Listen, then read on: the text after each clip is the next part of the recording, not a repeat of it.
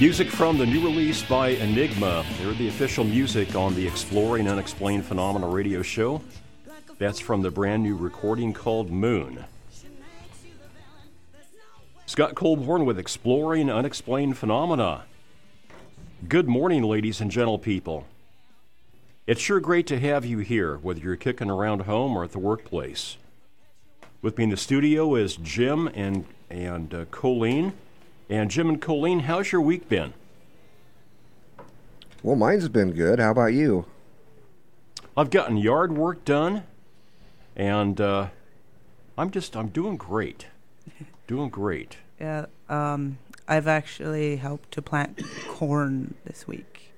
Oh. Um, at the little, at the little nonprofit place I go to for my G E D classes. So, because we got a little garden going in the back, and we got the... Um, The the blue the indigenous blue corn going. So. Oh, very good.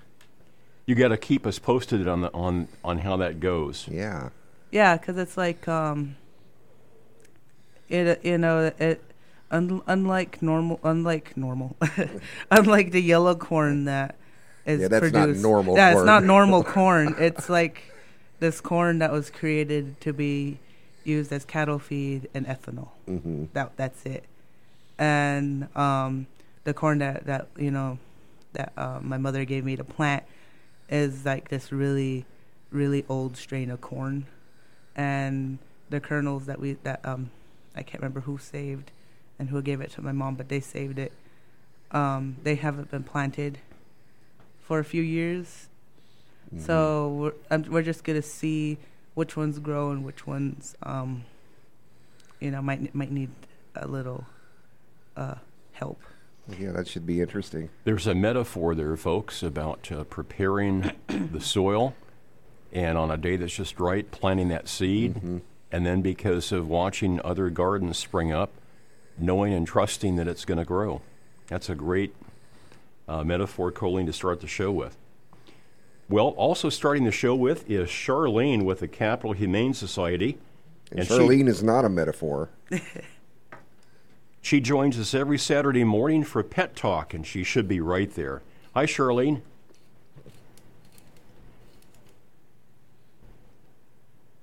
Charlene, can you hear me?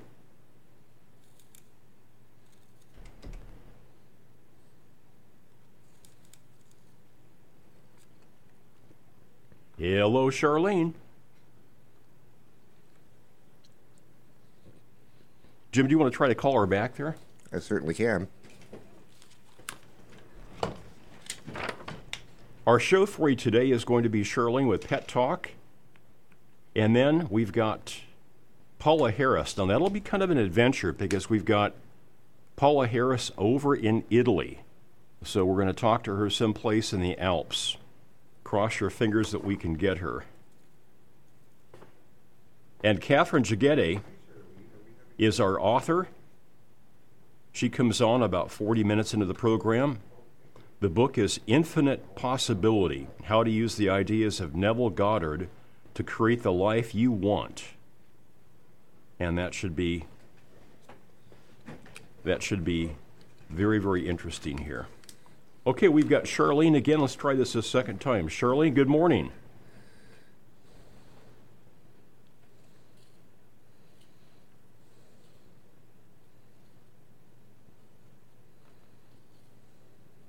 How about that, Charlene? Can you hear me? Yes, I can. There she is. Okay, we had apparently kids playing with a board here, so we got it selected right. Now we can hear you. How are oh, things? Good. Oh, things are good. We have some great volunteers helping us today. We're very grateful for that. We have wonderful animals for adoption, lots and lots of cats, so it's going to be a good day. A low-cost feline spay-neuter program. That is a great program that we offer for low-income families to have their cat uh, spayed or neutered so that they can also help us to control the overpopulation problem. Um, there is uh, eligibility requirements, and you can find out all those details on all those details on our website um, to see if you qualify and all the services that are provided with that program. Okay, so we're not talking about low. We're not talking about low-income cats here, then, are we? Uh, right. So um, we do need families that meet the requirements, which include um, being a low-income family, um, and then you can consider getting your cat spayed or neutered. Okay, working cat program. Now, what's that about? So we sometimes get cats in that may be semi-feral or that are not properly using the litter box, so they're not great candidates to be indoor companions, uh, but they still are wonderful companions and may make great mousers. Um, so they are working cats. Um, we still need families who will provide proper shelter and food and water, of course. Um, but we do have working cats available for adoption. If you're interested in that, we have an online application. And on Facebook, um, I see almost daily people saying, I found this dog or I found this cat. Um, I've always suggested to folks that the first thing they should do is be reporting that to the Capital Humane Society. So when people have lost a pet, which facility do they go to? Uh, you want to go to our Admissions and Assessment Center, and that is the twenty-three twenty Park Boulevard location. Um, it's great to go in and physically look at all of the lost animals to see if one is yours. Um, you can also leave the lost report right there at the front desk. Um, you can call the facility and leave a lost report over the phone, but you're absolutely right. You want to start looking for your lost pet right away. Um, we do have many lost animals that don't get claimed, and we know someone was caring for them. So mm-hmm. we want very much for people to actively look for their lost pets. You want to leave a lost report with us and with animal control. Okay, cats and kittens for adoption. Ladies and gentlemen, here we go. We've got some beauties, and we hope people are ready to adopt today. We have just great cats and so many of them, and we'll start with Athena. Uh, she is two years old, a spayed female, white and black. Oh. She can be very, very shy, but she does love the company of other cats. She's always rubbing up on her little companions in the colony that she's in. Uh, so she she is looking for a calm home, probably with other kitties. That's just adorable. I'm not yeah. up on my Greek goddesses, but isn't Athena one of the Greek gods? Yes, she is. She's, um, I think, the goddess of wisdom. Okay, so... Ooh. And mm. and uh, her Roman counterpart would be Minerva, wh- who, you know, everyone knows Minerva McGonagall. Way to, way to, way to come through, Colleen. Okay, Absolutely. all you all you gals out there, we've got a goddess for you. A goddess cat. Yeah, Athena. And Athena's joined by... Next up is Hank, and Hank is a cutie pie. He is basking in the sun in his colony. He's got beautiful orange tabbing markings, those swirls. He's a young cat, about a year old. Um, again, just a really fun guy. Likes to relax in the sun, likes to play with the, the other cats in his colony, so um, going to be a really entertaining friend. There you go, Hank the cat. My friend Greg Martin that plays guitar in the Kentucky Headhunters, uh, his nineteen fifty-seven Les Paul, he's nicknamed Hank, so that's very, very appropriate. He has a lot of fun with Hank, and with Hank the cat, so will you. Hank's picture's up at capital humane society dot org. We've got Athena, Hank, and... Jarvis. And Jarvis is about five years old, all black with bright eyes, arrived as a lost cat and was looking for a great new home. He's just a real handsome cat, and I'm sure he'd love to just curl up in your lap and be adored. He looks like he's ready to be petted. Uh-huh, just yep. Come here, pet me, darn it. Or else he's doing some sort of a cat yoga pose there. Okay, Jarvis, good-looking cat. Pictures up at capital humane society dot org. Lots of great cats and kittens to choose from. See their pictures again at capital humane society dot org. Or better yet, see them today and tomorrow. What are hours open, Charlene? We are open on Saturday and Sunday at our Pillock Pet Adoption Center from eleven to five thirty. Okay, so um, I don't know, Jim... Colleen, who's going to try to get Paula, but she's in Italy, so let's go ahead and start trying to get her now. Oh, boy, okay. Okay, we've got dogs for adoption, some beautiful dogs. Who's going to be the first dog? We'll start with Brandy, and she's a very beautiful chocolate lab, about fifty pounds, so not a big dog, a medium-sized dog, very playful, loves to have fun, uh, is looking for a family that ha- will have time to give her plenty of exercise and attention. Um, so if you love labs, I bet you'll love Brandy. Mm-hmm. What would you call the color of her coat? Uh, I'd say she's a chocolate lab. Okay. Chocolate lab. And what's Brandy's age?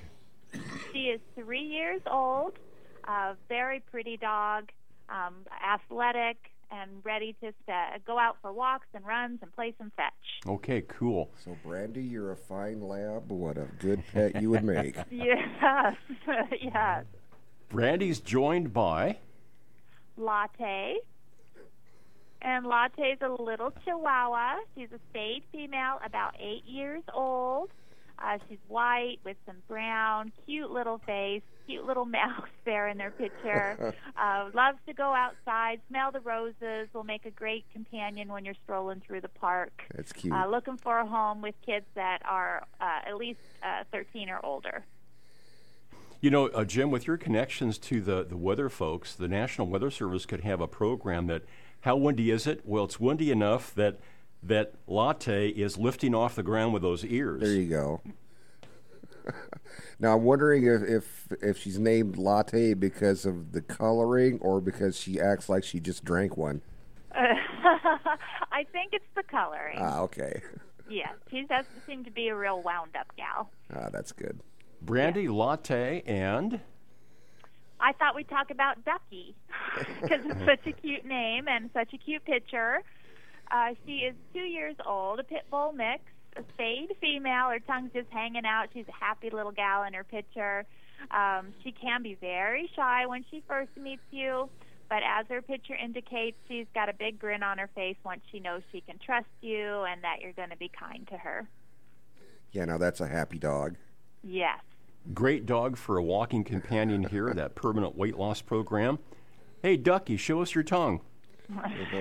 Prepare to be licked. Oh boy, three great, uh, three great dogs: Brandy, Latte, and Ducky. Pictures are up at capital humane society dot org, or go see them today and tomorrow. And our Pillock Pet Adoption Center on seventieth and Highway two is open from eleven to five thirty today and tomorrow. Okay, uh, Charlene, did you get up during the night with the thunderstorms that rolled through? I heard, yes, yes, we had some branches in our yard, so it was really whipping out there. I had to, you know, I, I love storms, so uh, about four thirty, five o'clock, I had to get up and just watch for a while, and uh, really enjoyed it, so I'm so grateful we got some rain last night. Yes, we needed it. Okay, Charlene, uh, all the best to you and the crew out there. Thank you for your good work. Thank you. Have a great day. You as well. Charlene and friends at the Capital Humane Society make them the first place that you go when you want to adopt a dog or a cat. Okay, I think we're successful. I think so. Good job.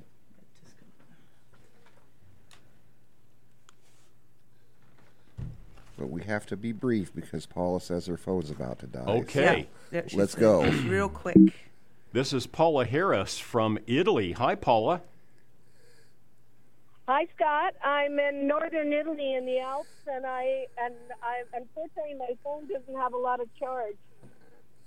And uh, but I just uh, I've just come back from a trip to some hidden pyramids uh, in northern Italy. It's been very very interesting, and uh, uh, I have uh, a conference tonight. I'm speaking tonight uh, here in uh, close to a place called Novara.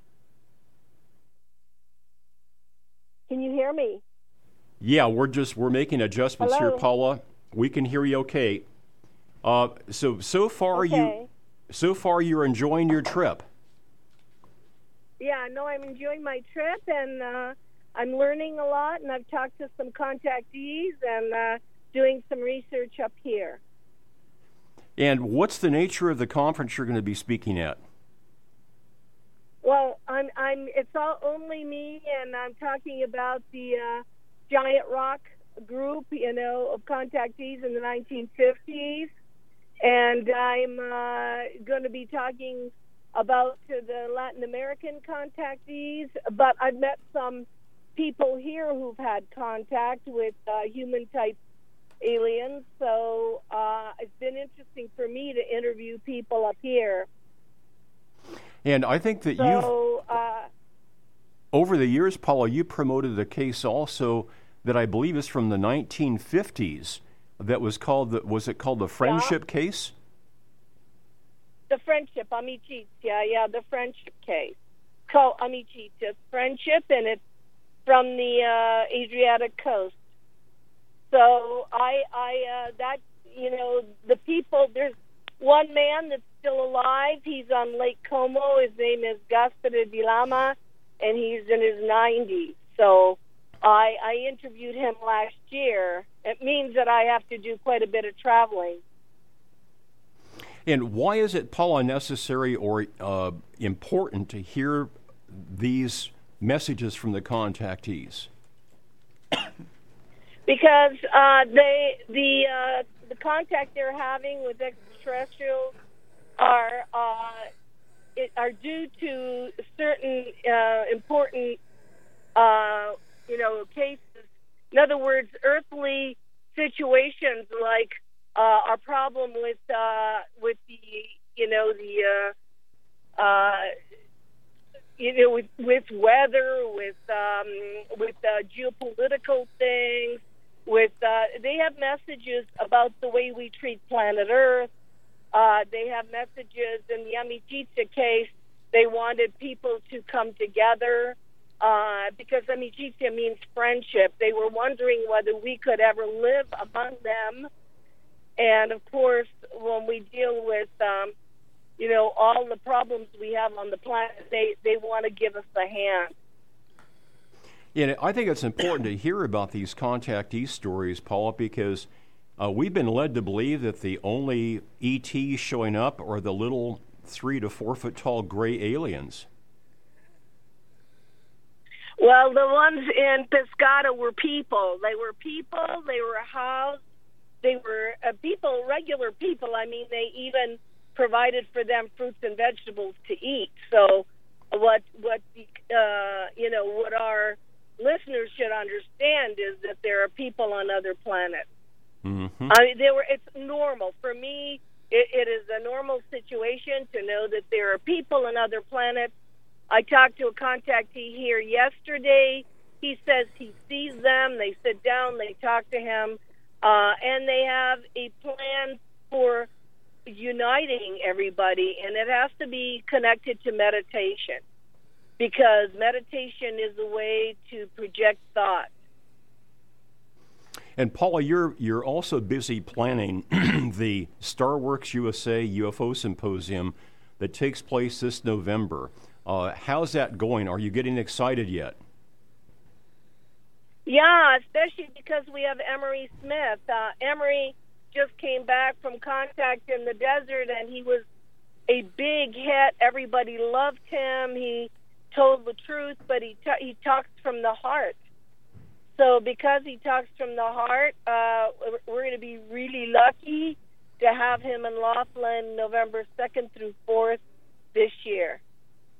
And what's the official color for Friday night? There's sort of a meet and greet. Green. Green.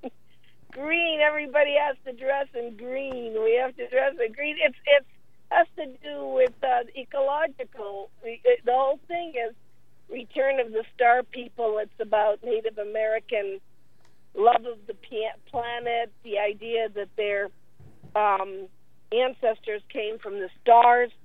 So it's green. It's going to be green. So I hope people sign up, because, you know, they'll see you. You'll be there. And uh, it's right around your birthday, right? Yeah, I'm looking forward to it, Paula. It'll be a great time to get together with folks that uh, I only get to see once a year, and that's at the StarWorks U S A U F O Symposium. Uh, Star Works U S A dot com is the website. All the information's there. And, Paula, I hope you have a uh, taking time to chat with us. Well, you're welcome, Scott. Tell everybody to go on my Facebook page and they'll see all the photos. The photos are beautiful. Okay, Paula Harris, P A O L A. Right. Paula Harris, look on her Facebook page. I was there last night, seeing some of the photos. Uh, just beautiful. I watched that video of, was it uh, from Como? Yeah, we're near Lake Como. Yep, beautiful countryside. Yep, we're late. Okay, I imagine there's probably some good food there also. Yes, the food is fantastic. the, the food is good. Yes, I'm enjoying it. Okay, much love, my friend. Thank you so much. Okay. Okay, take care. Bye. Paula Harris, her website, P A O L A, harris dot com. You'll also find Paula on Facebook. And uh, the website for the Laughlin event, November second through the fourth, is star works u s a dot com. I'm Scott Colborn, and let's kick up a little bit of uh, Enigma from the brand new C D that's called Moon. We'll be right back after this.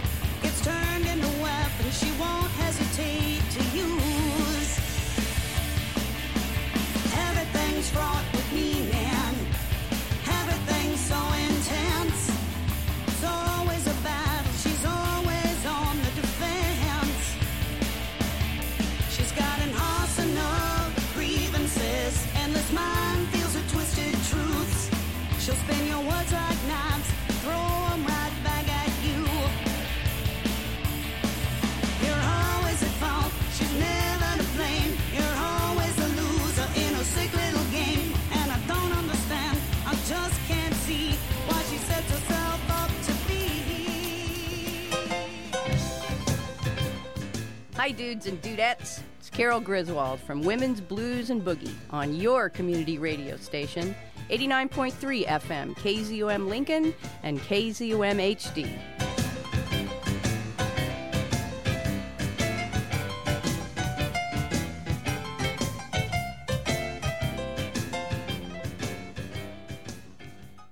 Support for K Z U M comes from Eagle Printing and Sign at fourteenth and N in downtown Lincoln.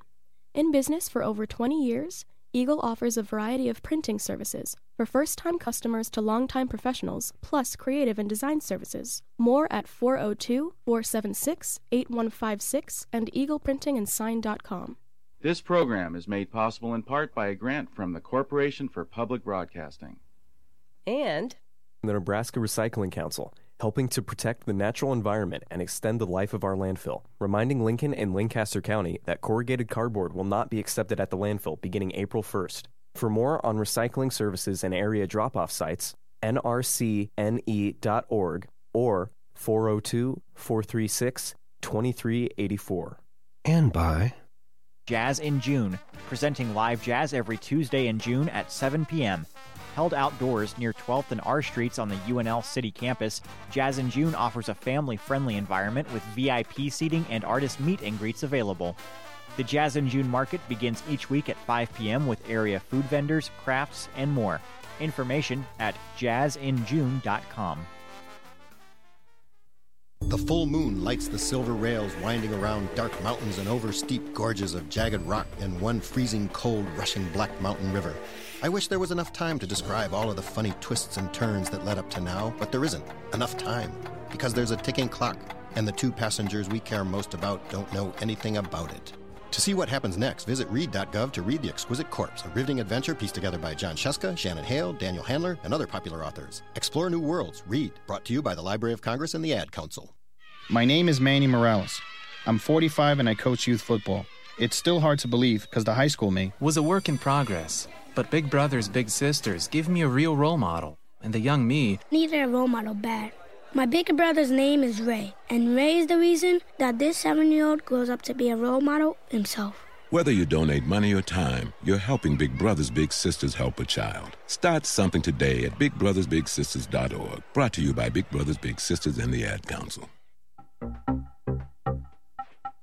Far from the din of commercial culture, and just this side of the abstract, is a place I call Mesoterra.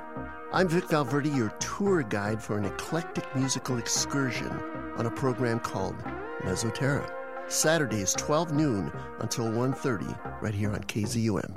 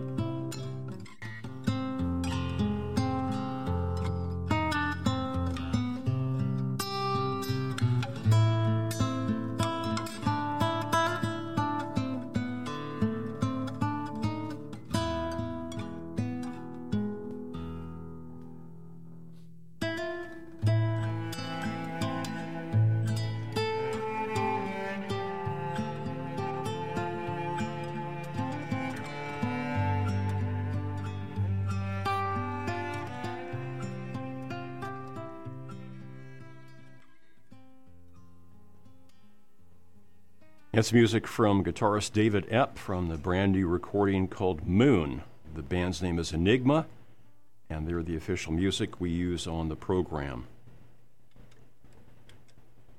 I'm Scott Colborn with Jim and Colleen, and you guys and gals, we are exploring unexplained phenomena.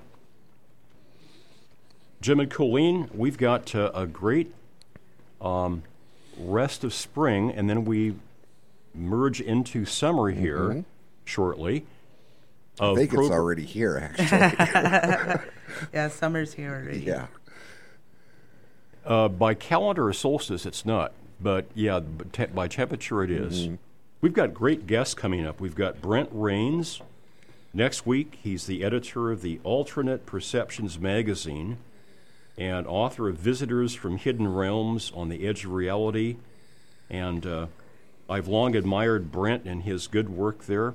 Uh, he's a fellow Fortean, and always enjoy his monthly magazine. Brent Rains next week joins us.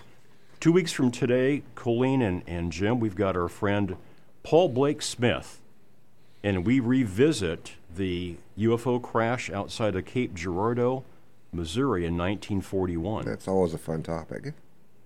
And as I say, wait a minute, you mean Roswell in nineteen forty-seven wasn't the first one? The answer is no. Of course not. You know, Paula Harris, who was just on, talks about the uh, San Antonio, New Mexico crash of nineteen forty-five. We've got Aztec. We've got uh, this Cape Girardeau one from nineteen forty-one. Which, which Interesting. Makes, makes me wonder if they buy their equipment from the lowest bidder just as we do. Three weeks... Three weeks from today, we've got William Stillman, first-time guest, The Secret Language of Spirit.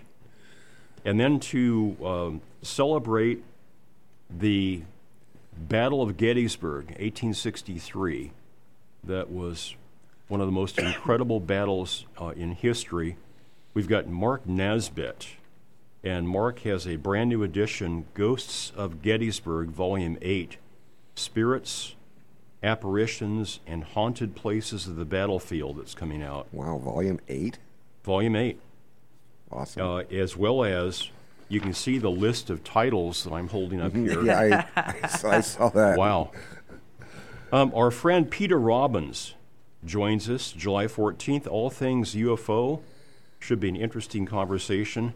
Peter is one of the guys. He's one of the good guys. I respect him a lot. And looking forward to that conversation with Peter. And thanks to Jim Shorney, coming up July twenty-first, we've got Joel Green, and the book is Robber's Cave, Truths, Legends, Recollections. That's going to be a fun show. And you've got a copy already. Yes. Uh, Joel is a super nice guy, uh, tremendous knowledge of the cave. I, I met him on a tour of the cave and uh, picked up a copy of his book Tuesday, hot off the presses, and it's very well done. And he's not paying me to say that. I really... You know, I I skimmed through it the past couple of nights, looked at a lot of the photos, read some of the, the anecdotes, and uh, there's a lot of stuff in there. And coming up in August, we've got Brian Seach, the co-founder of the Center for Unexplained Events in Pennsylvania. Uh, my family hails way back when from Pennsylvania. In fact, Jim and Colleen, I've got a, uh, a beautiful old-world China hutch in my dining room. Mm-hmm. That my great-grandfather, Abram Colborn, brought by wagon from Pennsylvania. Cool. That's pretty impressive, actually. Like, you know, like from here from here to Pennsylvania, that's rough terrain. Yeah. Yeah. uh, my, my family has a, a lot of that stuff that was brought by wagon from Pennsylvania as well. I have a clock that was given to me by my uncle that's... Uh, it's... pretty cool. It's a small wall clock, and it's got a glass uh, inset in the front. And how that thing got all the way from Pennsylvania to Nebraska without breaking that glass. Yeah. It's impressive. Because that was like um, one of the discussions that I've had with like this uh, associate of mine when we, were di- when we were discussing like, I think it was like, you know, again, this is from another topic a couple weeks ago, but, mm-hmm. you know, um, him wondering why natives didn't invent the wheel or whatever, and I was like, "Well, oh. take take this for example. These people moved, that that came here to colonize this this land, had their wagons. They were bringing stuff over. A lot of stuff got broken. Other stuff mysteriously did not break. And you know, it's yeah, like go figure. Yeah, because like you know, you're coming in from Pennsylvania. That's like mountains, and then yeah, and yeah. Then we've. The wagons were constantly breaking, and they were having to stop and repair the wheels, too. As interesting as this sidebar yeah, is, we have to got, move on. We've got to move on here. We've got uh, a special guest. Uh, Katherine Jegede is with us. Uh, Ka- uh, Katherine is from uh, England, and she is a British television presenter and author with a background in science. She was introduced to metaphysics as a teenager by her mother. And uh, she has found and embraced totally the teachings and writings of Neville Goddard. And he was very, very active in the New Thought movement. Uh, Katherine joins us from London, England. Uh, and Katherine, how are you? I'm fine, thank you. Thank you for having me on. Can you help me? Am I doing a good job with your last name? Is it Jegede? Wonderful, yeah. I mean, it's been pronounced so many different names, but that's spot on, correct, well done.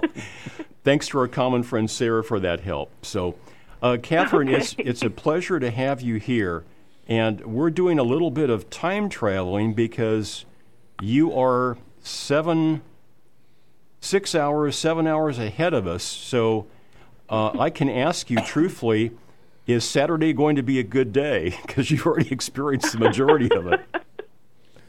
Well, it's been a hot day. mm-hmm. Yeah, I think so. uh, I think people need to relax and chill. Many, many years ago, I discovered um, a little book by James Allen. And uh, there's a quote that I will always remember, and he wrote, "A mind is the master weaver both of the inner garment of character and the outer garment of circumstance." And he was one of the pioneers of the what's been called the New Thought movement. Uh, and then through your book, I was introduced to the writings and teachings of Neville Goddard. I'd not heard of Neville before. How did you first hear about Neville Goddard? So, yeah, um, as you were saying in your intro, my mom introduced Um, me as a teenager to him. She actually introduced us to New Thought as children, so even though we were very young, about five, six years old, and we didn't understand what we were hearing, because she was so enthusiastic about it, she would always share with us anything that she was reading. So the first book she gave me when I was was reading. So the first book she gave me when I was a teenager was called Five Lessons by Neville Goddard, which was an uh, introduction to his metaphysics, his interpretation of it, and his work, and what he wanted uh, humanity to become aware of. And uh, who was Neville Goddard? Uh, how did he come into this information or this teaching? So it's, his story is very interesting. He was actually um, an English person, an Englishman, born on the island of Barbados in nineteen oh five. And he wasn't born into a traditional, um, tradition, traditionally wealthy colonial family like English families were in those days. His family was large, ten children, and they were a family of modest means. And as a child, I think he was about eight years old, a prophet on the island actually told him that he was going to do something great in this line of work in the world. So um, he just lived his normal life, and as a teenager, he traveled to New York to pursue a career on stage, on in theater, and he did have some success, but not phenomenal success. Mm-hmm. And then a few years later, he came into contact with an Ethiopian rabbi by the name of Abdullah, who taught him mysticism and uh, the Bible, um, the Bible as a mystical document rather than a religious one, and also Kabbalah and other forms of esoteric occultism, mysticism. And studying with um, Abdullah gave birth to his ministry. So I love your reference to James Allen. These mm-hmm. ideas um, have appeared throughout history, and these are the types of people that made it famous. Mm-hmm. Uh, and Katherine, you come from a science background. Yeah, um, technically, yes. The reason That's to say I studied it. y- yeah, the reason the reason why I bring this up is because science teaches us that uh, we don't just take something for granted. We have to test it. We have to try it out. We have to replicate it. Uh, and there is a causal relationship then that we can establish between the experiment, if you will, the outcome. Uh, and so at what point in your life did you start to say, I'm going to try these teachings out and see if they really work? So I, I was always like that. I mean, I was very imaginative as a kid, and I was someone who always, I always felt that there was more to what we were told um, we could see or experience physically, and um, I, I always had an appetite for it. And science wasn't um, a deterrent, uh, didn't deter me from pursuing uh, new thought. I actually believe that scientists need to be very creative people and need to look for inspiration all the time. What science does very well, and what I was able to take from science into this work, mm-hmm. is that discipline of putting something to the test, not taking it at face value, but actually striving to prove a theory or disprove it. Mm-hmm. What might be for the uh, the people that haven't had the opportunity or the good fortune of picking up a copy of your book, Infinite Possibility, what might be a thumbnail sketch uh, of this book? So it's here to not only tell you that the human imagination is God, and not everybody loves the word God. Some people want to use terms like consciousness or awareness or whatever. So I say to everyone I meet, use whatever term makes you comfortable. I use the word God because of its meaning meaning to me, and I don't um, root that in any religious dogma. I just mean the source of everything. So as scientists, we can talk about the most fundamental components of existence, and I'm saying the source from which those things come is God. And we're being told that we are God. That bit of us that inspires us to live, that um, uh, causes us to desire things or to, to strive for things, all that kind of thing, the source of our feelings, that substantively is God, and that is our authentic self. So we are experiencing the physical world through a physical aspect of ourselves, which is our humanity.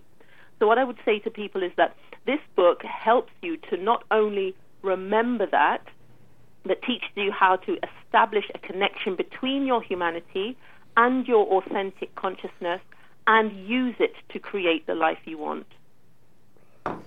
And uh, you put this to the test. Uh, I understand that uh, that you've had a remarkable life. You've also been a victim of of crime.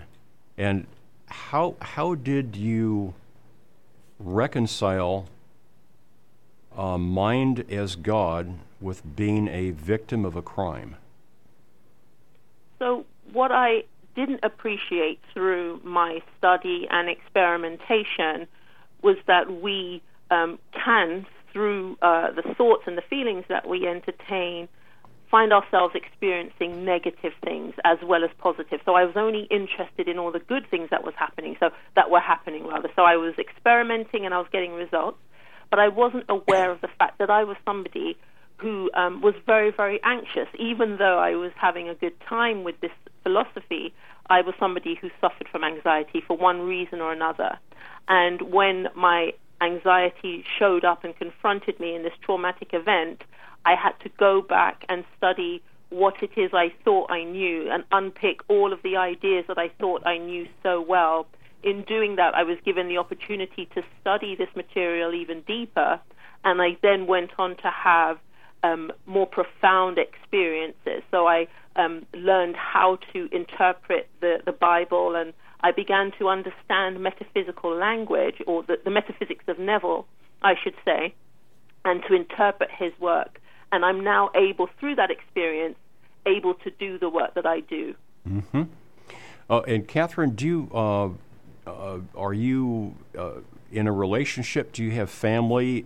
What What do your uh, uh, family members think uh, of your of your book, of your teachings, of your work?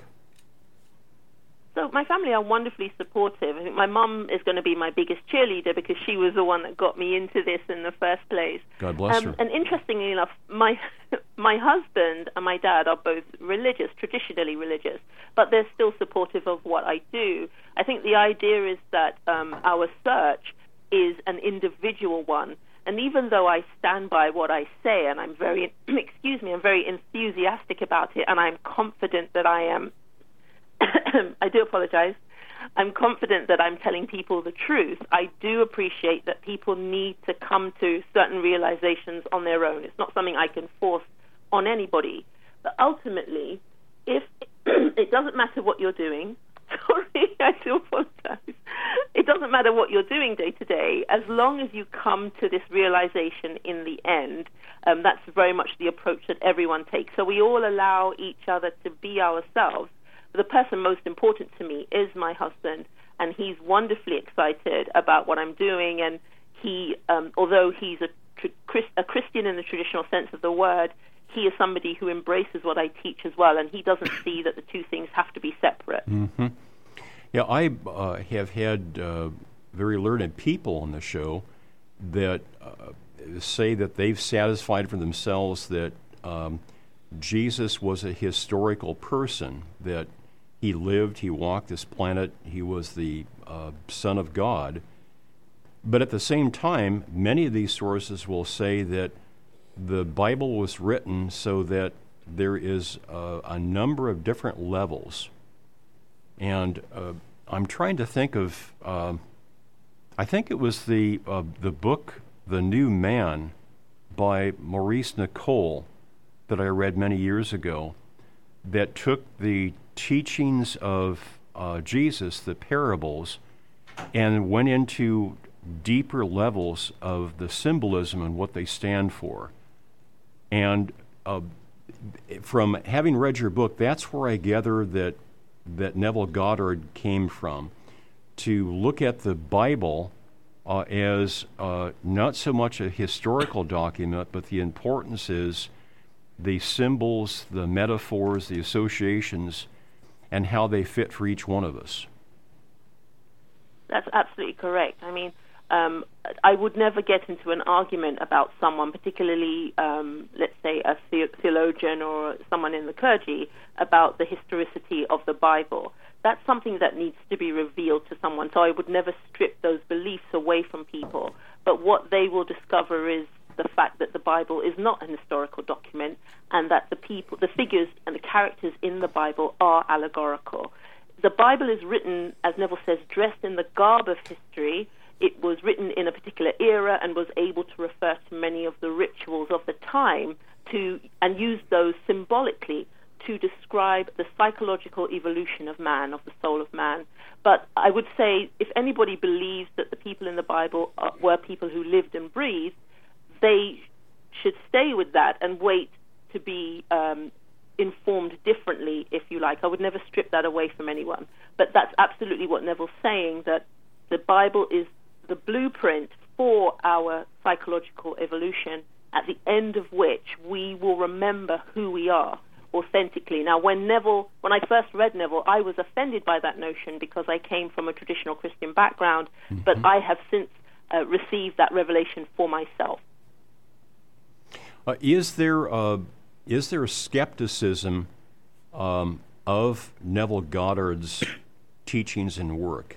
In other words, uh, Katherine, and this is with the greatest respect to you and to Neville, to know one's position, you also have to know the counter-arguments uh, and to be able to appreciate those and or have considered those. Is there skepticism? Absolutely. I mean, Neville says that when he was uh, going around lecturing and, and, and giving talks and all that kind of thing, that some people even became violent. They were so offended by some of the things that he said. He was referred to at times as the mad mystic. And this is the thing that makes this so exciting. It's that it's not something that you go about persuading someone to believe. You invite them and hope that they will be courageous enough, and not just courageous enough, be inspired, let me say, to try or to test these philosophies, this philosophy for themselves, or test the theories contained in them for themselves, because that's the bit that's important. Neville said it's the practical nature of this work that gives it value, not his ability to persuade someone that what he's saying is true. I personally feel that skepticism is healthy, that people should question things and not take things at face value and weigh it up against their own belief systems and positions. But ultimately, I want people to be inspired to try it, even if they want to prove it wrong. Uh, if uh, if mind is God, the human imagination is God, how does that carry back to um, uh, creation?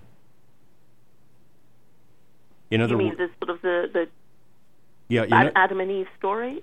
In other words, uh, if you go clear back, unraveling the chicken and the egg all the way back to uh, the instant of creation, of course there was no humans then, uh, but was there an essence of... Uh, from that very first Big Bang, uh, God essence, how do, how does that then work into the, the human imagination? So I believe that God imbues everything in existence. And so even though um, there may have been a time where there were no people um, who were here operating imagination and creating things per se, that, as you're saying, that essence of God was moving through things that existed on the earth. That's what I believe to be the case. So it's, there is no disconnect substantively between anything in existence and human beings. And so the same uh, power that works in us or inspires us does so through everything else. Mm-hmm. Do you, do you think, Katherine, um, that God is experiencing through you? Is it a is it a two, I believe so, yes. Is it a two-way street? I, I believe so, yes, and I and I think this is why, even though um, there are so many of us have collective experiences, no no two one of us will no two of us will experience something the same way. Even a whole community affected by something like flooding, or a country that's beset by war, no two individuals in that situation will experience it the same way. Mm. There are absolutely, there are infinite ways of experiencing the physical world, and I believe that God does that through our humanity. Mm-hmm. I have a family member who is uh, who is ill. Uh, how how has that illness happened? Okay, so obviously I can't speak to the, the specifics of the condition. But I believe that all of our experiences are educative, and this is what I'm inspiring people to do mm-hmm. in getting to know who you are and what we're doing here, you can then um, change one's perspective on experience day to day. So when you think about something like illness, it is something to be overcome or be overcome by. Now, that's not a question of judgment. If somebody, for instance, uh, succumbs to an illness and ultimately dies, that doesn't mean they've done something wrong.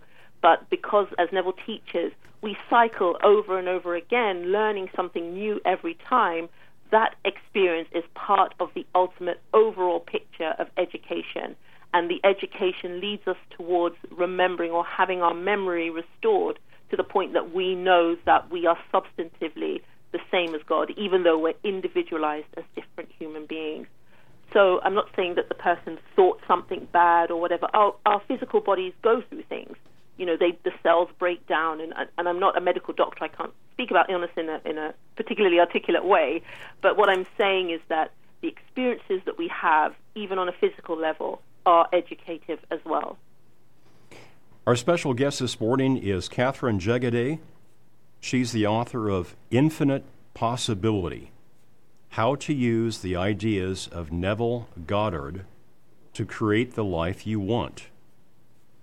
She's active on Facebook, Katherine, K A T H E R I N E.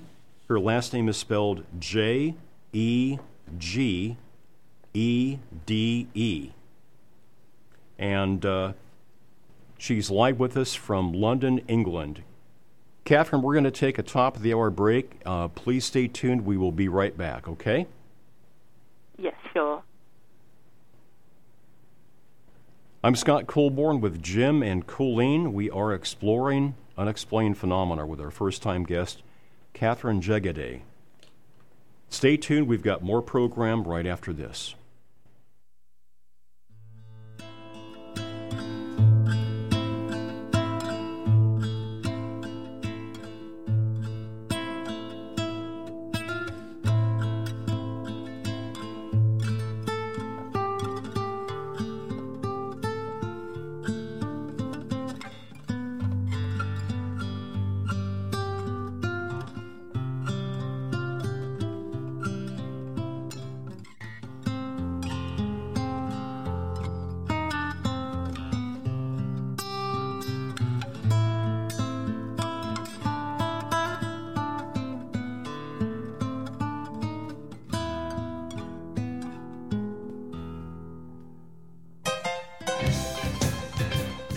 Hi dudes and dudettes, it's Carol Griswold from Women's Blues and Boogie on your community radio station, eighty-nine point three F M, K Z U M Lincoln and K Z U M H D.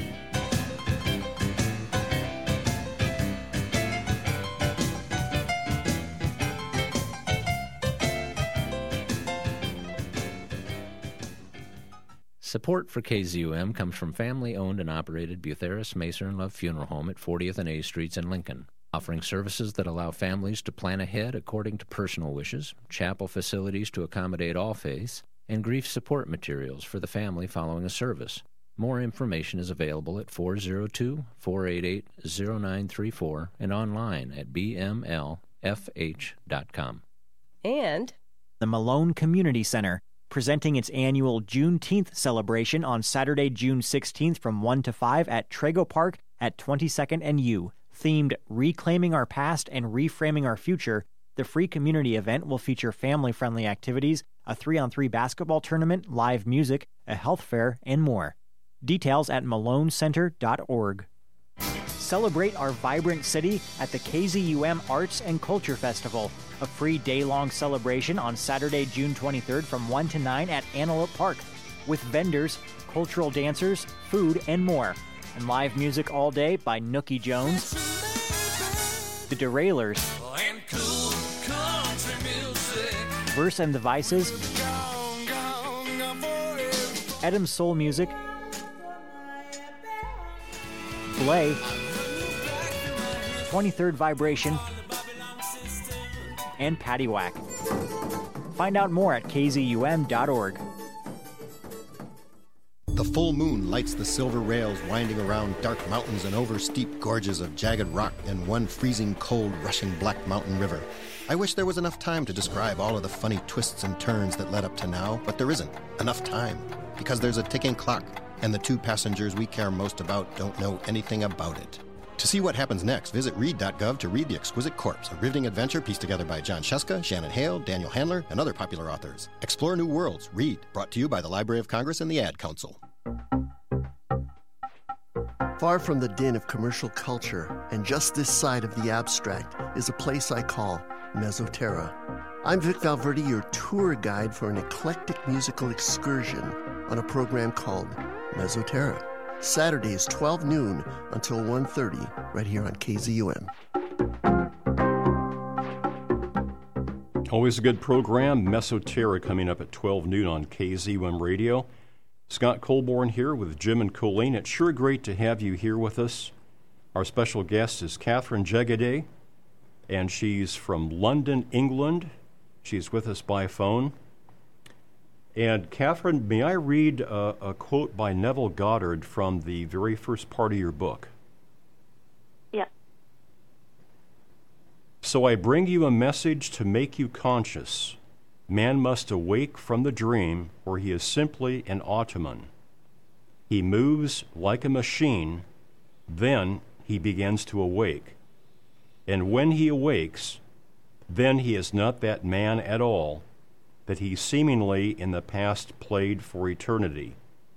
He awakes into a new being, a new man. Is is that the goal, Katherine?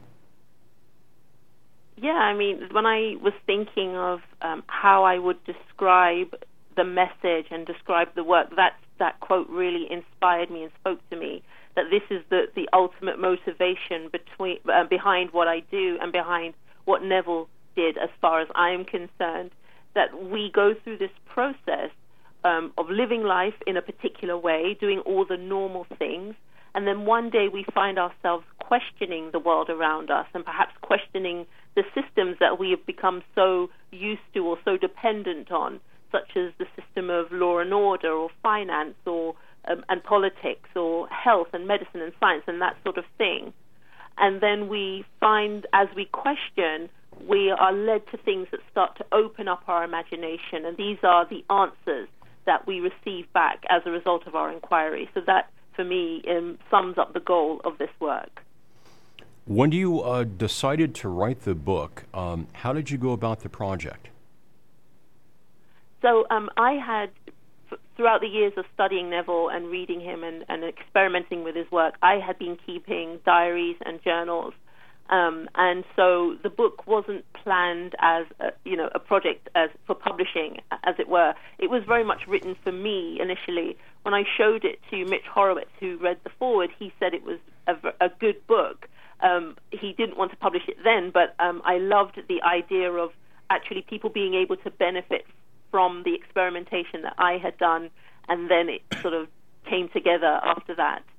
That was a couple of years ago.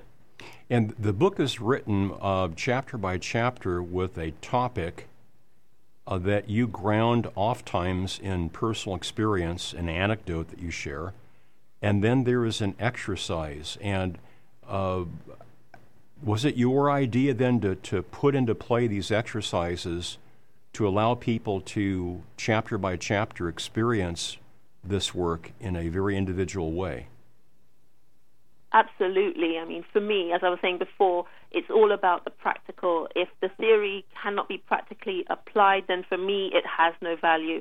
So what I wanted people to do was to read um, that little snippet that I provide and then immediately put that to the test and, and start to see if they could feel anything about what I was saying. And I was confident that in the sequence, I arranged the chapters so that by the time you're getting to chapters eight, nine, and ten, you're really comfortable with the terminology, comfortable with the method, and feel inspired to carry on, and will have started to see results. So I wanted, I wanted it to be digestible, not overwhelming. It's not supposed to be intellectual. It's clean, simple language, just introducing the idea to someone, but also letting them make inquiry for themselves. I want people to get into... I wanted people to get into the habit of asking questions and discovering the truth for them. It's a very personal and intimate thing. Many, many of us have felt as we uh, begin to awaken from a, a slumber that the world around us seems to be self-reflective, uh, that we may initiate something that, like a boomerang, goes out uh, and then comes back to us, uh, both positive as well as negative. And one of my anecdotes that I've got that humorously, Catherine, I've shared before in the program is that uh,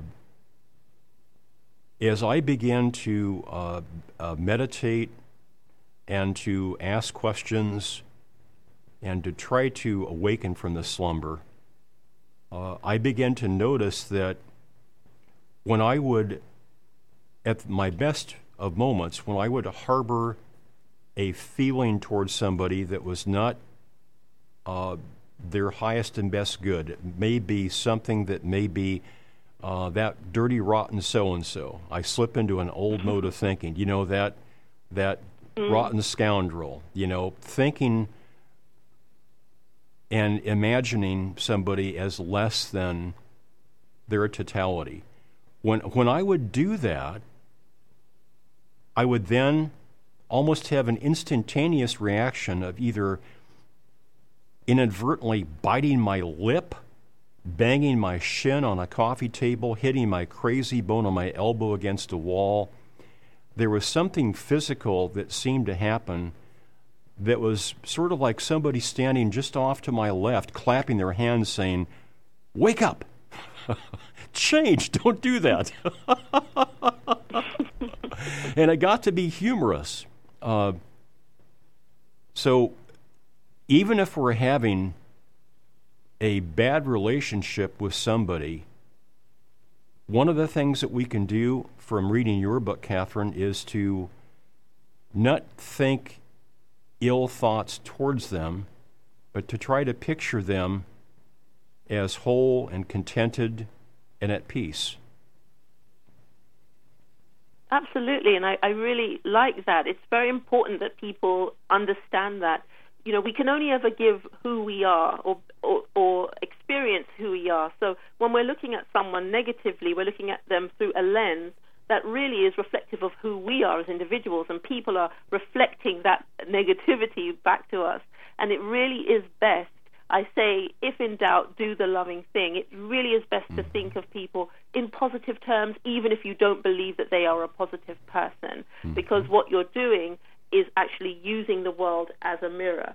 And one of the things that happens that a lot of people are not aware of is that when we send out a negative thought to someone, if it's not received by them, it's coming back to the sender. And it's interesting, in your case, it happens so instantaneously. That's really exciting to hear, actually, because not everybody is aware of the way, of the fact that those things do come back to us, and it and it comes, it shows up as a nasty surprise later on. So I think you were very fortunate to have that sort of indication uh, so instantaneously. And I'm not fully awakened by any stretch of the imagination. I still, at times, uh, fall flat on my face, but at least I'm becoming conscious of that. you you have in, in the book, uh, in fact, a chapter called Magic Mirror. What is that about? So it's a, there. So in the book, there are a number of techniques to use to help to build our comf- uh, confidence in learning to recognize our intuition and to trust it. But Magic Mirror is a very simple exercise in, in that you, uh, instead of seeing the person you don't want to see reflected back, you see the person you desire to see reflected back. And it's a training exercise in getting one to think about oneself positively, mm. because as we do that, our life and circumstances begin to reflect what we consider ourselves to be. I was having a conversation with my mother this morning about this very topic, which is interesting. This idea that people have negative experiences that correlate to how they think of themselves. So if you think about all the other people you know, they just show up as whoever they are, and then you come into the picture and you're feeling bad, and then you say, okay, that person is treating me um, in a negative way or not being kind to me. It's actually nothing to do with that other person. It's just how they receive you on the basis of who you are. So in the Magic Mirror exercise, you're going to close your eyes and begin to feel that the person you see reflected back is someone you desire to be. It could be a a change in your character, a change in your personal circumstances, a change in your financial circumstances, anything. The idea is that you don't just look in the mirror and think, God, not you again, but you think, wow, hi, you, you look amazing, you're you're doing so well, and that you're doing so well, and that you're speaking to yourself and reinforcing this positive energy in your psyche. I did this exercise with uh, some spiritual teachers, Katherine, many, many years ago, and uh, Colleen and Jim, and I also speak to our listeners. Do you know how hard it is to look in the mirror at your face without having some form of negative thought about you, your your physical appearance that pops up? Do you know how hard that is? It is. It is hard, and I do encourage people to persevere. But in the beginning, the first chapter, I give an example about self-observation, and it's an exercise in teaching people to observe themselves uncritically. So I think for anybody who has a problem um, looking at themselves positively, that they should really work with that exercise. I say, if you want, you can spend up to a week doing just one exercise. And it's just looking at yourself and saying, yeah, you just are, but not adding anything beyond that. You know, so if you think, I am ellipsis, you don't need to qualify that I am statement. Just be aware of yourself. It is possible to train yourself to become uncritical about what you see reflected back, and that mm-hmm. makes it easier to start to superimpose a more positive or desirable image, uh, image onto who it is you are and become who you want to be. It is difficult, I won't pretend, but I really recommend that people persevere. They will be very, very pleasantly surprised. Mm-hmm. The, uh, the teachers that I studied with many years ago said that once you can get to that point of looking at your reflection in a mirror in a compassionate, kind, loving sense that is uncritical, then the next step is to be any place that you want, not operating heavy machinery, and just simply close your eyes and see your face as if that mirror is right in front of you, and see see your image. It's hard for some people because of the critical thinking. It's hard because some people have been told that they shouldn't look at themselves in the mirror for very long because it's vain, it's narcissistic, it's self-indulgent. Um, you know, they should be washing the dishes or cleaning the cat mm. box. But if you can do this, uh, you can use this technique, for example, when you go to apply for a job.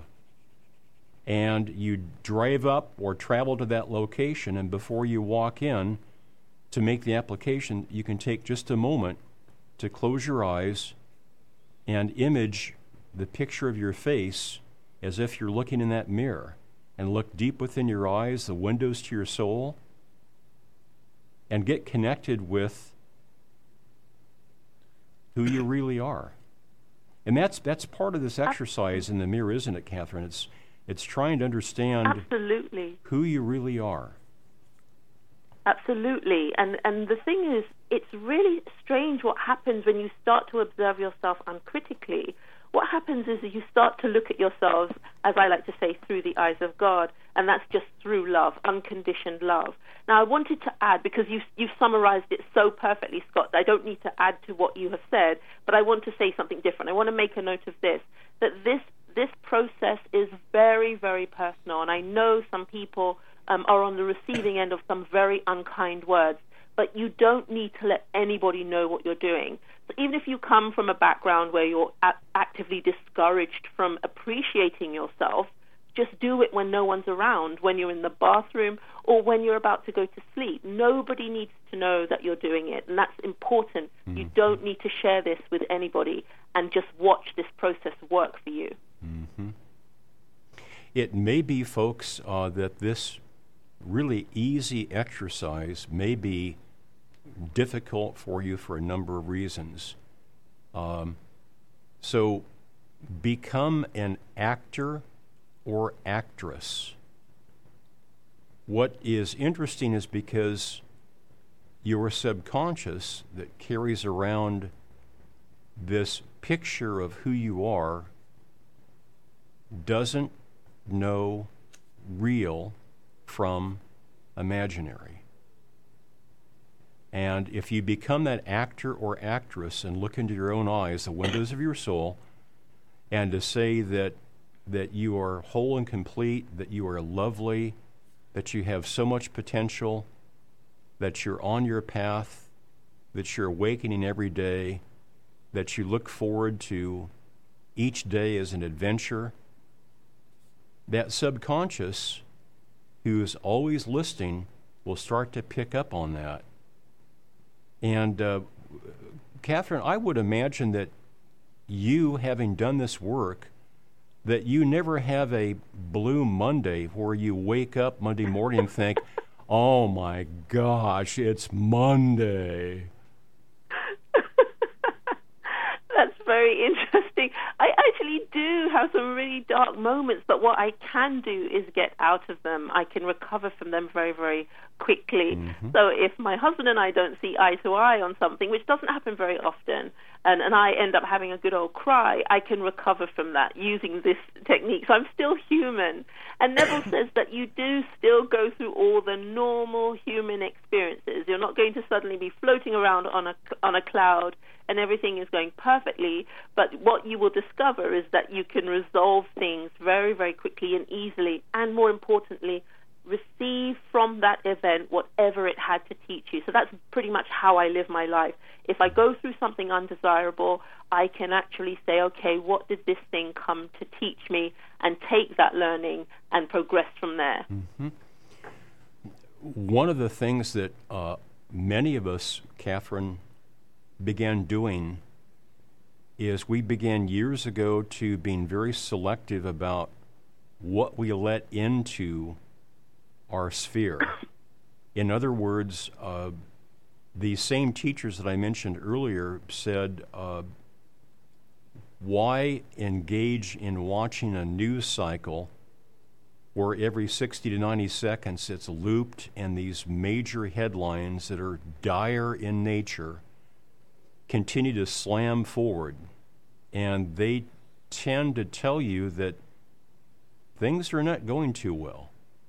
So they suggested, quite literally, turning off the news, that there are plenty of ways to find out what it is that you need to know, but you don't expose yourself to that steady, steady diet of negativity.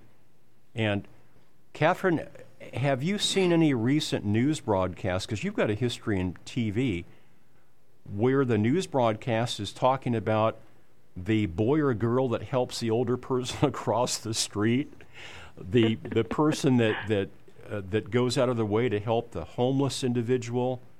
It's pretty much the biggest, nastiest headline that can be, and that's what they lead with. Absolutely. I mean, I think a lot of newscasters don't realize how perverse it sounds when they say, if it bleeds, it leads. And those nice stories about somebody doing something wonderful in the community, or some Boy Scouts helping to repaint an, an old folks' home or something, they're so few and far between. I mean, I do not watch the news personally. I do. I can pick and choose um, what information I want, and thankfully there is content available to people, inspirational stories and, and um, YouTube channels and what have you, that provide stories that are positive, and you can still find out about what's going on in the world. You're absolutely right about that, and I would agree with you. People need to be a lot more discriminating about what they consume. So Neville Goddard, Goddard refers to that as being careful about your mental diet, and it's something that I actually live by and mm-hmm. benefit from. Mm-hmm. Tell us more about Neville. D- did he marry? Did he have children? How was yeah, he? So he, when he was a young man, he. Mm-hmm. How was he able to support so, so himself? When, so when he was uh, younger, he um, had he worked in the theater. And when that didn't pan out, because his career um, happened during the Great Depression in the United States, oh, yeah. and he said, people, if you couldn't afford to eat, you're not going to go and pay to see someone dance. Um, he later on got a job. I can't remember the name of this department store, but he was an, an elevator attendant, and he was earning, I think, five dollars a week, and from that he had to pay his rent and all the rest of it. He married a woman who, um, a, it was a very short-lived marriage, a, a woman who worked with him in the theater, but they, they didn't do very well together, and they divorced, and he had a son with that lady. He then, the woman he ultimately went on to spend the rest of his life with was a lady called Belinda, a, a theater production assistant. I know she made costumes and that sort of thing, and they had a daughter, Victoria, and I believe Victoria is still alive and lives in California. So he uh, supported himself initially in, in the, the normal way, going to work and earning a, a wage and what have you. But his family, who were one of his brothers in back in Barbados, who used his philosophies, made made a, a huge success of a family business out there, and a lot of the products produced by the Goddard family are still in circulation and used today. Um, and he was supported for a short time by his family, but ultimately he made a good living from his lectures and from the sale of his books and things like that. So he actually became somebody who was very, very comfortably off and enjoyed high society, dining with all the fine ladies and gentlemen of the United States and America and in, in L A. So he had a wonderful life at the end. Mm-hmm. And he attributed all of that to this work, to this philosophy, and seeing himself as somebody who made a good living and had a good quality of life. I, I noticed that uh, the Wikipedia page uh, apparently had been taken down, and there were other ways to find out about Neville Goddard. Uh, is there still some controversy around Neville Goddard? It was peculiar. We couldn't find out. Um, Mitch Horowitz, who was my editor on the book initially, um, he has done a lot of research into Neville, and it wasn't clear about why that Wikipedia page disappeared.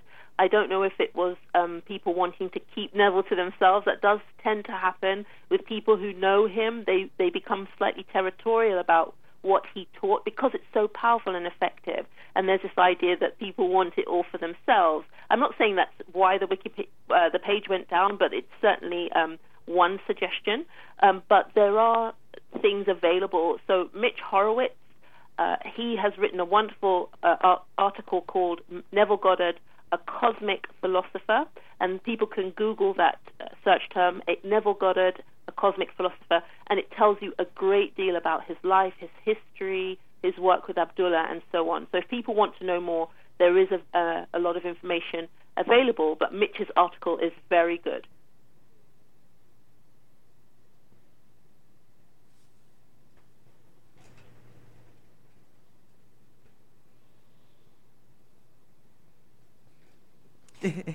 This is Katherine Jegede. She's the author of Infinite Possibility. The credit on your account is low.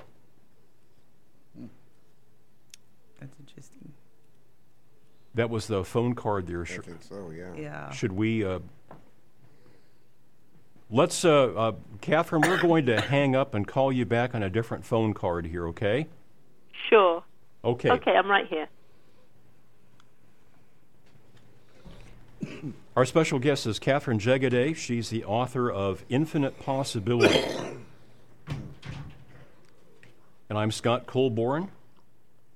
We're talking about how the mind, the human mind, is actually the kingdom of God. And we'll have more on that in just a little bit. We'll go to our break, and we'll connect back with Katherine Jegede in just a moment. Stay tuned for more Exploring Unexplained Phenomena.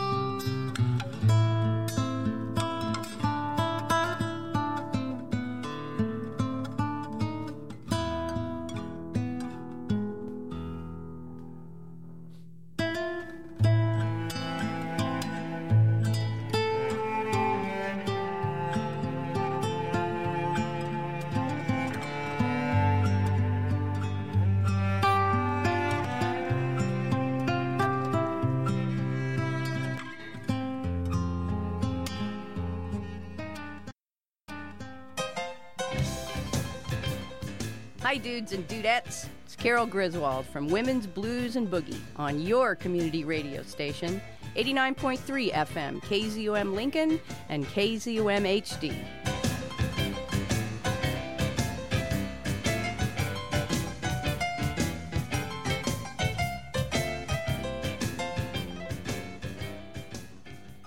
Support for This Week in Lincoln comes from the Bay, the Bourbon Theater, Duffy's Tavern, and the Zoo Bar.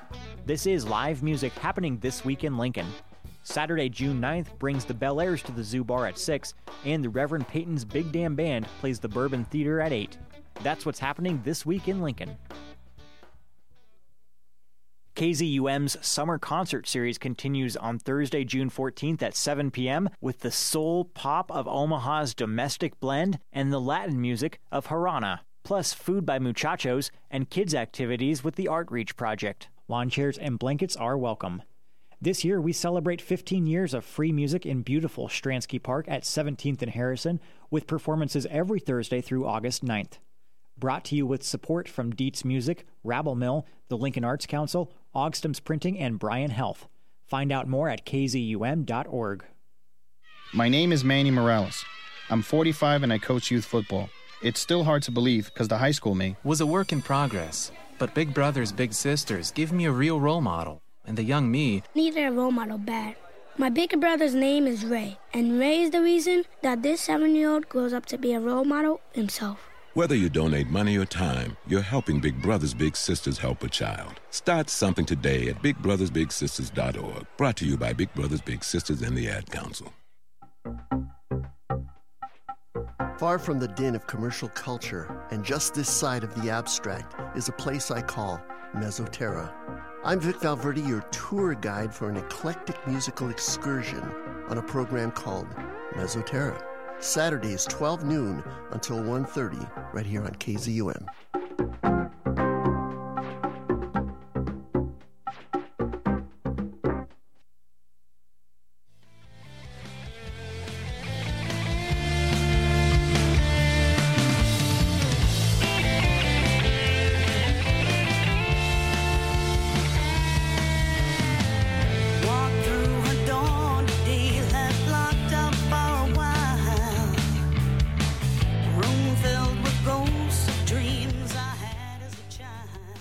Scott Colborn with Exploring Unexplained Phenomena. Thank you so much for your support of listener-supported K Z U M Radio. We're nonprofit, non-commercial, uh, independent radio, and we exist because uh, slightly over sixty percent of our budget comes from you folks through listener donations.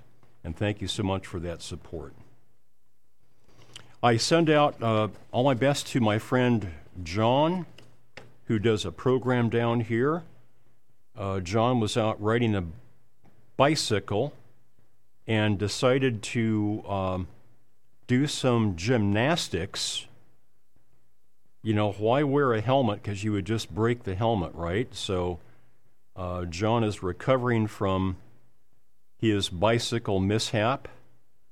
And uh, I spoke with him last night. We send you our very best. And uh, even though he's been banged up, still has a great sense of humor. So, John, hang in there, and uh, you'll be back in the saddle again in no time. Coming up next week is Brent Rains. He's the editor of Alternate Perceptions magazine. And it's an alternative way to explore and explain the mysteries of our world. It's been published since nineteen eighty-five and online since two thousand one. Brent is the author of Visitors from Hidden Realms on the Edge of Reality. And his last newsletter had a couple of really interesting articles on our common friend and colleague, the late John Keel. Uh, and I'll tell some John Keel stories next week when we have Brent uh, on the program. Two weeks from today is Paul Blake Smith, the author of M O forty-one, The Bombshell Before Roswell, and Three Presidents, Two Accidents, more M O forty-one U F O crash data and surprises. M O is Missouri. M O forty-one, the crash of a U F O outside Cape Girardeau, Missouri in nineteen forty-one. Paul Blake Smith is the recognized expert on this and uh, has collected little teeny tidbits as well as big, big things in both of these books. Our first-time guest, William Stillman, joins us on June thirtieth, The Secret Language of Spirit. Mark Nesbitt, the Gettysburg expert, he's written uh, now eight volumes of The Ghosts of Gettysburg, joins us July seventh. And uh, almost on the anniversary of that eighteen sixty-three Civil War battle. If you stop and think about it, there were so many men there engaged in battle over two and a half days, three days, that were killed or wounded. Such an incredible release of emotion that apparently has caused that monument to have ghosts and spirits that linger. I'm aware of park rangers that have people that stop in and say, we really enjoyed walking around part of the battlefield today, and we watched the the reenactors, the Confederate and the Yankee reenactors, walking on the fields, and we could hear their guns sounding and see the smoke from their, their rifles. And uh, it was really interesting to watch them relive that part of the battle. And the ranger thanks the people very much and says, by the way, there were no reenactors on that part of the battlefield today. That's the sort of stories that Mark Nesbitt has collected. Volume eight, The Ghosts of Gettysburg, comes out July first. July fourteenth, my friend Peter Robbins comes back for a long overdue conversation. July twenty-first, we've got Lincolnite Joel Green, Robber's Cave, Truths, Legends, Recollections. Should be a very interesting program, that brand new book on the local landmark in Lincoln, Nebraska, Robber's Cave. Many of us as children who grew up in Lincoln were in Robber's Cave sometimes quite a bit. I remember on my Schwinn one-speed pedal as fast as you could go bike that on a hot summer day we would take a quarter and we would ride over to Robber's Cave, knock on the door of the farmhouse, and a woman would come to the door and we'd give her a quarter and she would turn a switch that turned the lights on in the cave. And we'd say, okay, how do we know when our time is up? And she said, oh, don't worry, I'll just flick the lights. I'll turn them on and off, and uh, you'll know it's time to come out. So, and it could be one hundred degrees outside, and we would go into the cave, and I think below grade, it's about fifty-five degrees roughly. So people that spent time down there actually would, even in a one hundred degree day, they would take a light wrap or a sweater because it would get chilly. You would actually have goosebumps. And uh, we're glad to have that cave back open now. And I'm glad that it's being preserved and, and uh, people are allowed to, to go through and take tours. We're going to move a guest from July twenty-eighth. We'll see if we've got uh, August fourth open for her. Her name is Rasha, and she's written a book called Oneness, The Meditations, A Journey to the Heart of the Divine Lover, with music by Jim Oliver. August eleventh, we've got Brian Seach, S E E C H, the co-founder of the Center for Unexplained Events in Pennsylvania. And August eighteenth, we've got Rosemary Ellen Guiley and Kevin Paul, co-authors of Haunted Hills and Hollows, What Lurks in Greene County, Pennsylvania. I understand we're having some difficulty reaching our guest, so hopefully that's been resolved. We'll get that line? Yeah. She should be on that line. Yeah, she's on that line. Katherine, this is Scott in Lincoln, Nebraska. Are you are you with us? I am. I'm so sorry about what happened. I'm glad glad to have you back here. Um, we sometimes refer to uh, misadventures in live radio as being the ghost in the machine. uh, tell us how you've taken one of the tenets of Neville Goddard's philosophy and applied that uh, dynamically in your own life. What would be an example? Okay, so um, I was thinking before we went off air the uh, about the magic mirror. Yes. Um, just a very simple, just a very simple example. I had terrible acne to the point where I didn't want to leave the house. I was so embarrassed, and it was actually causing me to have depression. And I was able to. It's a very, very difficult exercise, but I was able to see myself having the skin that I wanted to have. And what I did was just whenever I wanted to, uh, you know, get ready in the morning, I wouldn't look directly at my face in the mirror in the bathroom. I would just get on with the process, but just feel happy and thankful that my skin was clear. And although my doctors wanted to give me every bit of medication under the sun, ultimately, in about six weeks, my face had miraculously cleared itself. So miraculously, seemingly to the doctors, but not to me. What I did was I held on to the belief that my skin was as I wanted it to be, and I became thankful about that, and it cleared up. So I'm saying that I have absolute confidence in this philosophy. It does have practical application, and it does work. Mm-hmm. I can tell you, uh, uh, Katherine, a story from my own life of how the imagination has created something, and uh, it has to do with time and space also. Um, many years ago, my ex-wife and I said we need a car, and mm-hmm.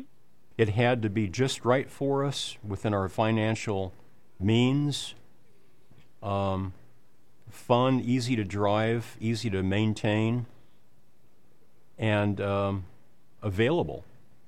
So on a given day, we sat down and did a short meditation, and we thought about uh, this car being just the right car for us in all ways, mentally, emotionally, spiritually, physically.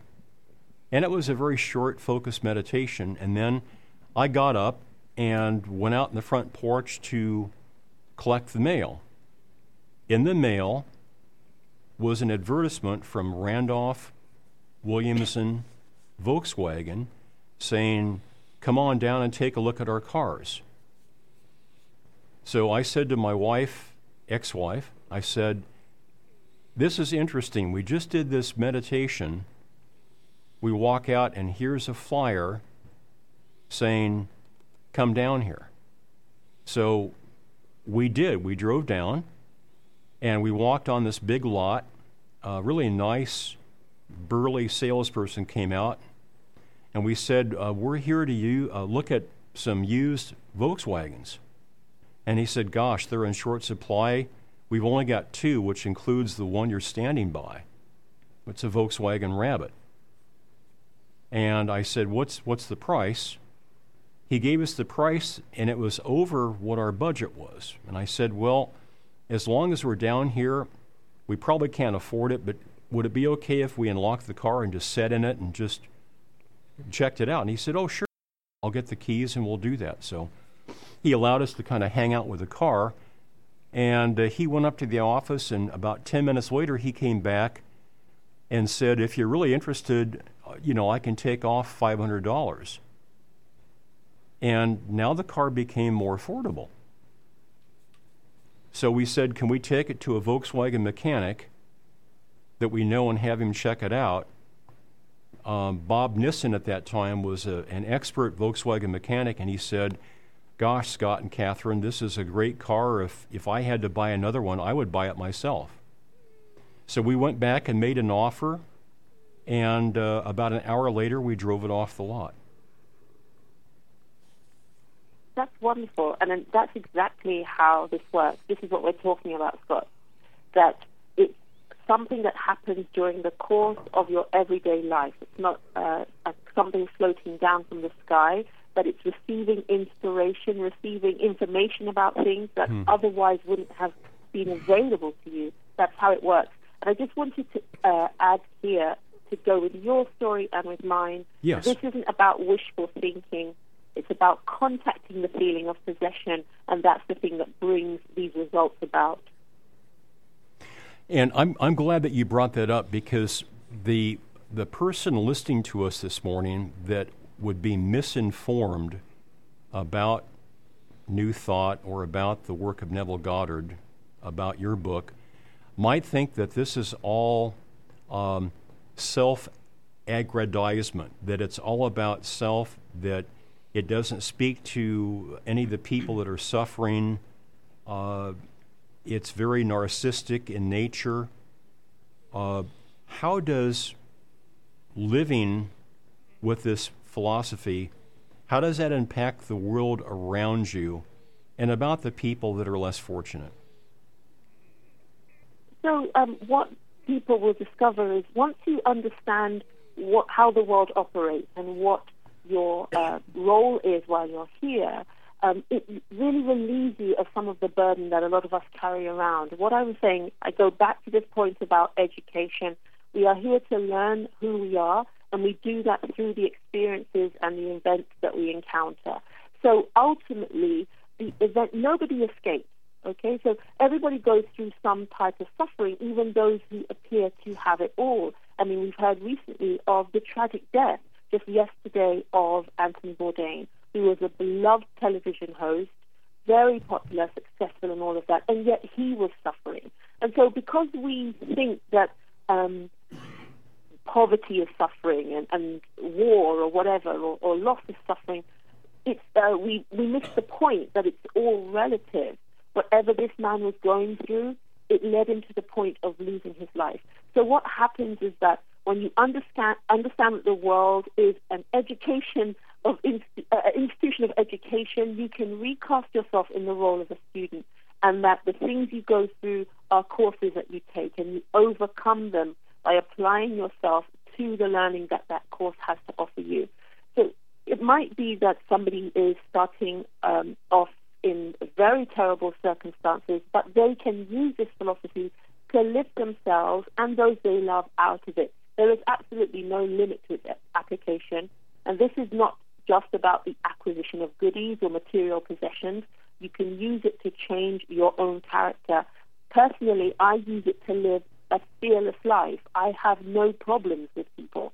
Everyone I meet, I have a good time with them. It doesn't mean everyone's in love with me and everyone likes me, but somehow the interaction of the exchange is always positive. And that's how, one of the ways, and one of the most important ways in which I use this work. Mm-hmm. Uh, Katherine, I've just reflected that um, it may be because of, of media, it may be because of how we perceive somebody, but we may think of somebody as being a dirty, rotten scoundrel. Maybe they're a politician, right? And we think about all the the bad stuff, the negative stuff that we hear. Uh, Jesus' message was to love your neighbor and love your enemy. So mm-hmm. if I have, for example, a politician that I think is a dirty, rotten scoundrel, maybe instead of thinking ill or trying to maintain that picture, another way to go about it might be to think of them and send them love. Absolutely. And I think we can learn so much from people who give us a hard time or who are difficult. Um, we can learn about we our sure capacity. We can learn about our capacity for forgiveness. So if everybody around you is friendly all the time, you don't really know what you can tolerate. You don't know what the limits of your strength or your patience are. So I go back to this point, learn from absolutely everything and everyone. And also, when uh, people, like politicians, for instance, they have the power to impact our daily lives, right? But we can actually use the things that they're doing to navigate our way out of the difficulties they create through their choices and actions, and actually learn to depend on ourselves and to, to draw from this stream of inspiration. Just like what happened to you with the car, Scott, you got that information as a result of what you did. People will find avenues opening up to them which are the solution to problems or difficulties um, through this work, through engaging with this work. And Neville talks about these politicians and people like that drawing us a little closer to the fire and inspiring us to actually ask questions of ourselves and mm-hmm. ask questions of our Creator. Now, folks, just because Katherine said that uh, people give us a hard time help teach us, that doesn't mean, Jim Shorney, that you're supposed to give me a hard time. And all, all you folks listening to Katherine, don't try to engage her this week in, in nefarious ways. Right, uh, I, wondered, I wondered why Scott looked at me when he was talking about people that give you a hard time. uh, Katherine, it's been a pleasure to have you on the show for your first time here. Uh, as is my, my uh, habit, I'd like to uh, turn the microphone over to you for the next couple of minutes and have you speak from your heart to my audience. Okay. So, first of all, thank you, Scott, for Jim, Colleen, for having me. I've had a wonderful time. I've really um, in, enjoyed engaging with you. And thank you to everybody who has been listening. What I want to do is not to try to persuade you of anything, but to inspire you, to pique your interest sufficiently that you will want to make a discovery for yourself. You would want to find out whether what I am saying is true. Remember, it's a very, very personal thing. You can apply it to absolutely any situation in your life. People can even apply it to get out of difficult relationships when it seems like there's no way. What I encourage you to do is to keep what you're doing secret. There's no one to be involved. This is between you and yourself. Just start to explore the potential of your imagination, and you will be so pleasantly surprised about what you discover in terms of your potential to create the life you want. And also, if you want to ask me any questions, you can reach out to me on Facebook. I'm always happy to answer questions. It might take a little while for me to get back to you, but I try to get back to everybody within a day or so of hearing from them. So um, that's all I want to say. Thank you very much, Scott. And my last question, Katherine, is... Katherine Jegede, what do you do for fun? Oh, my gosh, I think I bake. I make a lot of pies. Okay. I'm showing. Thank you again very much for taking time to be with us, and I wish you and your family well. Thank you, Scott. Bye, everyone. Katherine Jegede. Her book is called Infinite Possibility, How to Use the Ideas of Neville Goddard to Create the Life You Want. Katherine, K A T H E R I N E. The last name is spelled J E G E D E. Jegede, Katherine Jegede. You'll find her on Facebook, as well as her book, Infinite Possibility, published by Penguin Random House. So if you go to their website, there's a really nice page on her book as well. Uh, Jim and Colleen, what do you have going on for the rest of today? Stay inside in the air conditioning. Is it going to be hot, Jim? Uh, yeah, I just had that up here. I Colleen, what are you doing today? What it said. Uh, I have ninety-two today. Uh, that, that's not bad. Um, well... As you've probably noticed, I've been drawing. I think I've done like mm-hmm. five drawings since I've been yeah, here this she's morning. Been busy. I don't. It's like it's like um, I already have like fifty other drawings to actually ink and color in, but my brain's like, oh no, here, here, let's have like ten more. There's more that want to come out. Yeah, yeah. It's like so. By the time I'll get all this co- inked and colored in, it'll probably be September. And then there'll be more to ink and draw in. That keeps you off the streets, as they say. Jim and Colleen, thank you so much for being here. Thank you, Scott. Really appreciate you both and all your talents and abilities. Guys and gals, I appreciate you also. Thank you so much for listening today. And I'm going to turn the microphone over here to Vic with Mesoterra. He's always got a great program for us. And, uh, and he's raring to go, too. Stay right here. Stay cool out there. And until next week, I'm Scott Colborn. Walk in beauty.